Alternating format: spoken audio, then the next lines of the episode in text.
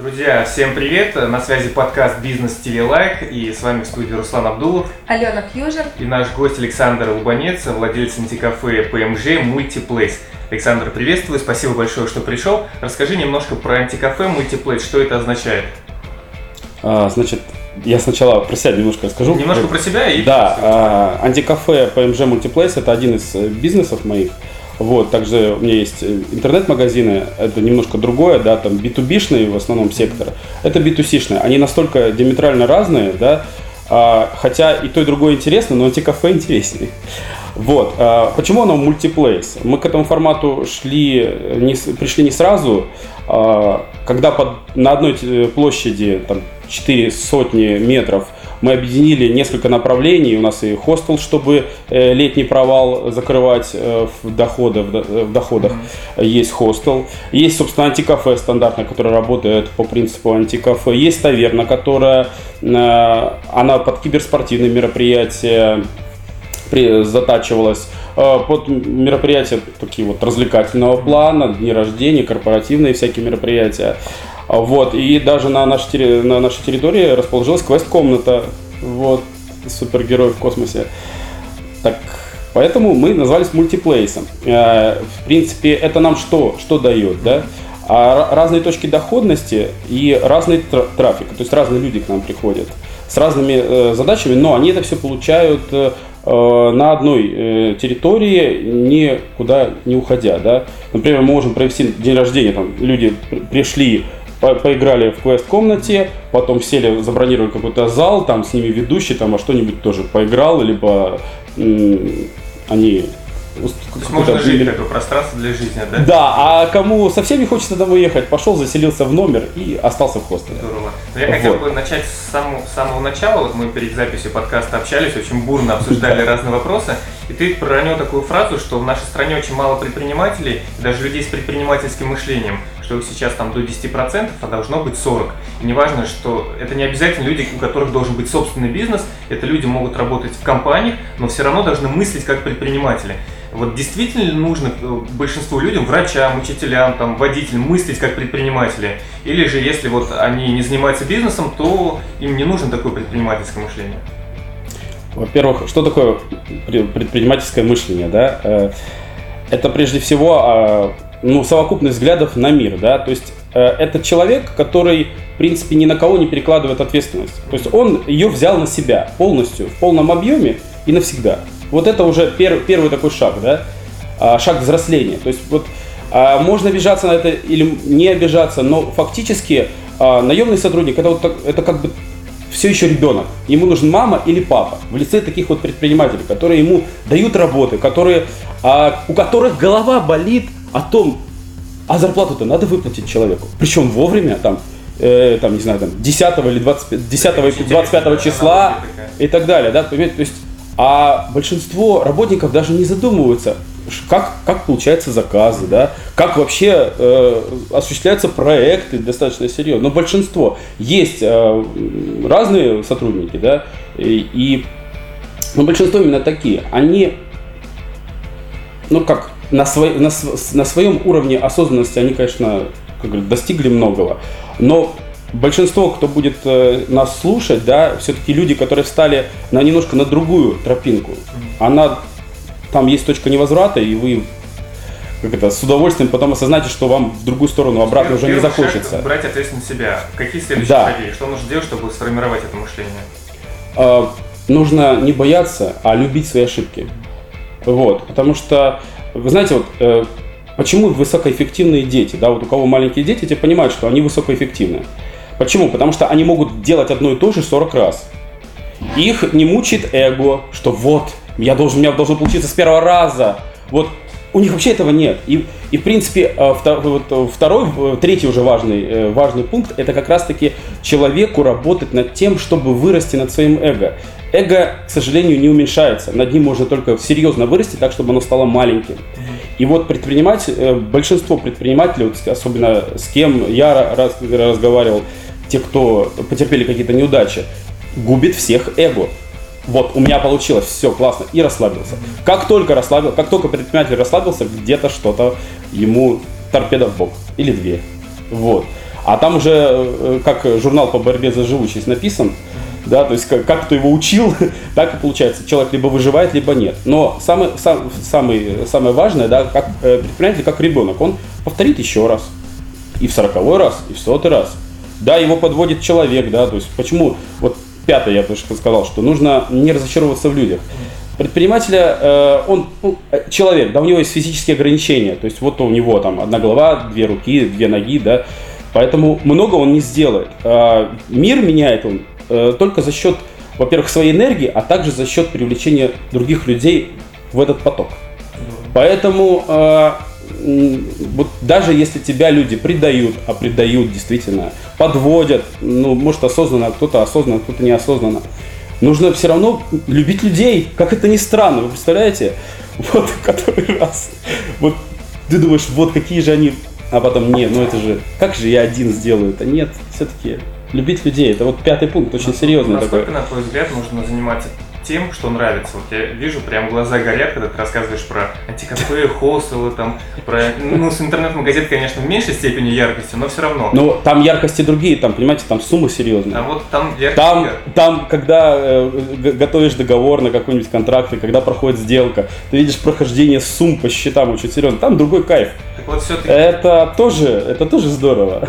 что бы ты порекомендовал людям на первом этапе своего предпринимательского там, становления, открытия бизнеса, заниматься тем, что нравится, от чего глаза горят, чтобы в случае возникновения трудностей они могли их преодолевать. Либо искать какие-то более денежные ниши, более маржинальные, сахар, мука, соль, не знаю, э, стройка, да, стройка, еще что-то, но там, где можно с одной сделать и заработать большие деньги. Пусть это вообще даже не нравится и отталкивает. А, Ну, как именно ты делал это. э, ну, я, я же не знал, как это делать. Мы же не рождаемся Поэтому- предпринимателями. Да, поэтому был бы интересен твой опыт. А, про вот, вот сначала ответ на этот вопрос. А, значит, чем заниматься, да, маржинальным, не маржинальным. Э, предпринимательству не учат. Ну, по факту, да. То есть предприниматель это такая профессия, которая э, сейчас нет учебных программ. Институтов таких вот впрямую, впрямую тоже не существует. Именно, да, образования. А, э, как бы да, поэтому э, у нас единственный способ, э, вот у начинающих предпринимателей, да, у молодых или у тех людей, которые хотят заглянуть, а что там? Ведь это тоже очень хороший интерес, заглянуть, а что там?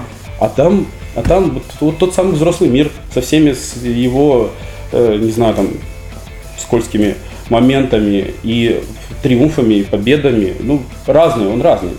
Так вот, чтобы по-настоящему э, освоить эту замечательную, нужную профессию для, для страны и для человека, для э, в целом, да, нужно встречаться с, с уже состоявшимися предпринимателями и общаться с ними. Это та самая школа, это тот самый путь, как, э, не выбирать нишу, в которой начинать. Не э, искать э, кредит, где бы его там взять под низкий людей, процент понимаю? А встречаться с предпринимателями или существующими, и даже хорошо встречаться и с бывшими, чтобы понимать их ошибки. Да? Поэтому вот это та самая школа. Они могут рассказать, и когда, как, вот как только, знаете, это называется такой квантовый скачок, когда ты встречаешься уже там с сотней предпринимателей, э, хорошо с ними поговоришь, вот как, как друзья. То есть в это состояние еще нужно прийти, да, то есть чтобы с незнакомым человеком перешагнуть через себя, пойти с ним, постучаться к нему в дверь. Вот э, предприниматель обычно приходит, да, денег, да, а вы придете к нему и скажете, а мне вот нигде не учат этой профессии, а я вот хочу. Как, как, как это делается? И правильные вопросы ему задаете, да? Как начинал, какие ошибки были, какие успехи, да? А, Какие-нибудь э, рад, рад предложения, а, он подскажет, да? И все это вот в голову себе записываете. Первый предприниматель, второй, там, пятидесятый, сотый. После сотого так раз, фазовый скачок. А если на каждой встрече еще предпринимателя спрашивать, а какие у вас есть неиспользуемые ресурсы, а за что вот я могу взяться, да, чтобы вам помочь? Вот, то есть, первое, да, то есть вы уже как бы не ищете работу, вы э, э, вливаетесь в команду к предпринимателю. Не к наемному генеральному директору. Это разные вещи. Наемный генеральный директор просто сотрудник. Вот. А к предпринимателю. Беретесь за его ресурсы, извлекаете для него прибыль и учитесь у него. Но ведь Для этого нужно сделать первый шаг, но все-таки взять, поднять кое-что с дивана и начать это делать. Да, э, берете, как, как вы в институте, в котором я учился, э, говорят, берете, печатаете 100 визиток. Александр Лубанец, начинающий предприниматель, мобильный телефон. И с этой визиткой ходите. Все, вот ваш стартовый капитал. Сколько там? 2 рубля визитка стоит. Вот 100 визиток, две- э, 200 рублей. 200 рублей это стартовый ка- капитал, с которым может, можно начать работать.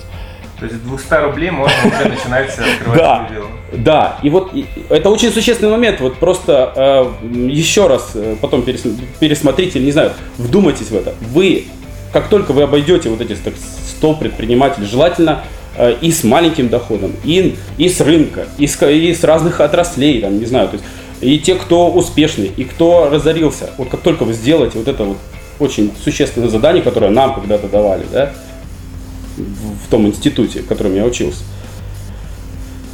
вот, вы сразу же ощутите, э, ну, многое для вас откроется. И как, за какую нишу браться, и что делать можно, что делать нельзя, и почему все люди хорошие, почему наоборот нехорошие, да, то есть много, многие вещи откроются. Ну, Алена, как ты согласна с этим? Я согласна, потому что каждый человек, который имеет какие-то вопросы, и придя к новым предпринимателям, он всегда найдет э, какую-то мысль для себя, полезность. А самое главное, согласна с тем, что нужно спрашивать, да, какие неиспользованные ресурсы есть. Допустим, Александр, у вас что есть? Вот с чем к вам могут прийти люди, которые смотрят это видео, и что могут предложить вам, чтобы начать с вами как-то там Что вам поработать? нужно? Ну, у меня есть пространство, на этом, в этом пространстве можно открывать э, разные точки доходности.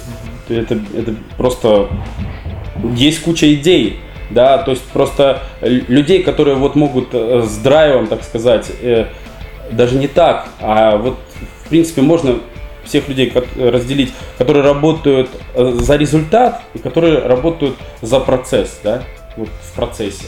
Так вот, за результат, то есть не которым нужно мне, пожалуйста, мега оклад, большой, такой классный, обязательно 10, там, 10-25 числа зарплата. Вот это немножко другое. Идите учитесь в ВУЗ, или ползите по карьерной лестнице, вот идите там, не знаю, в Газпром, все, все у вас будет хорошо. Вот это и такие люди тоже нужны. Ничего, тут нет плохого или хорошего, это просто разное.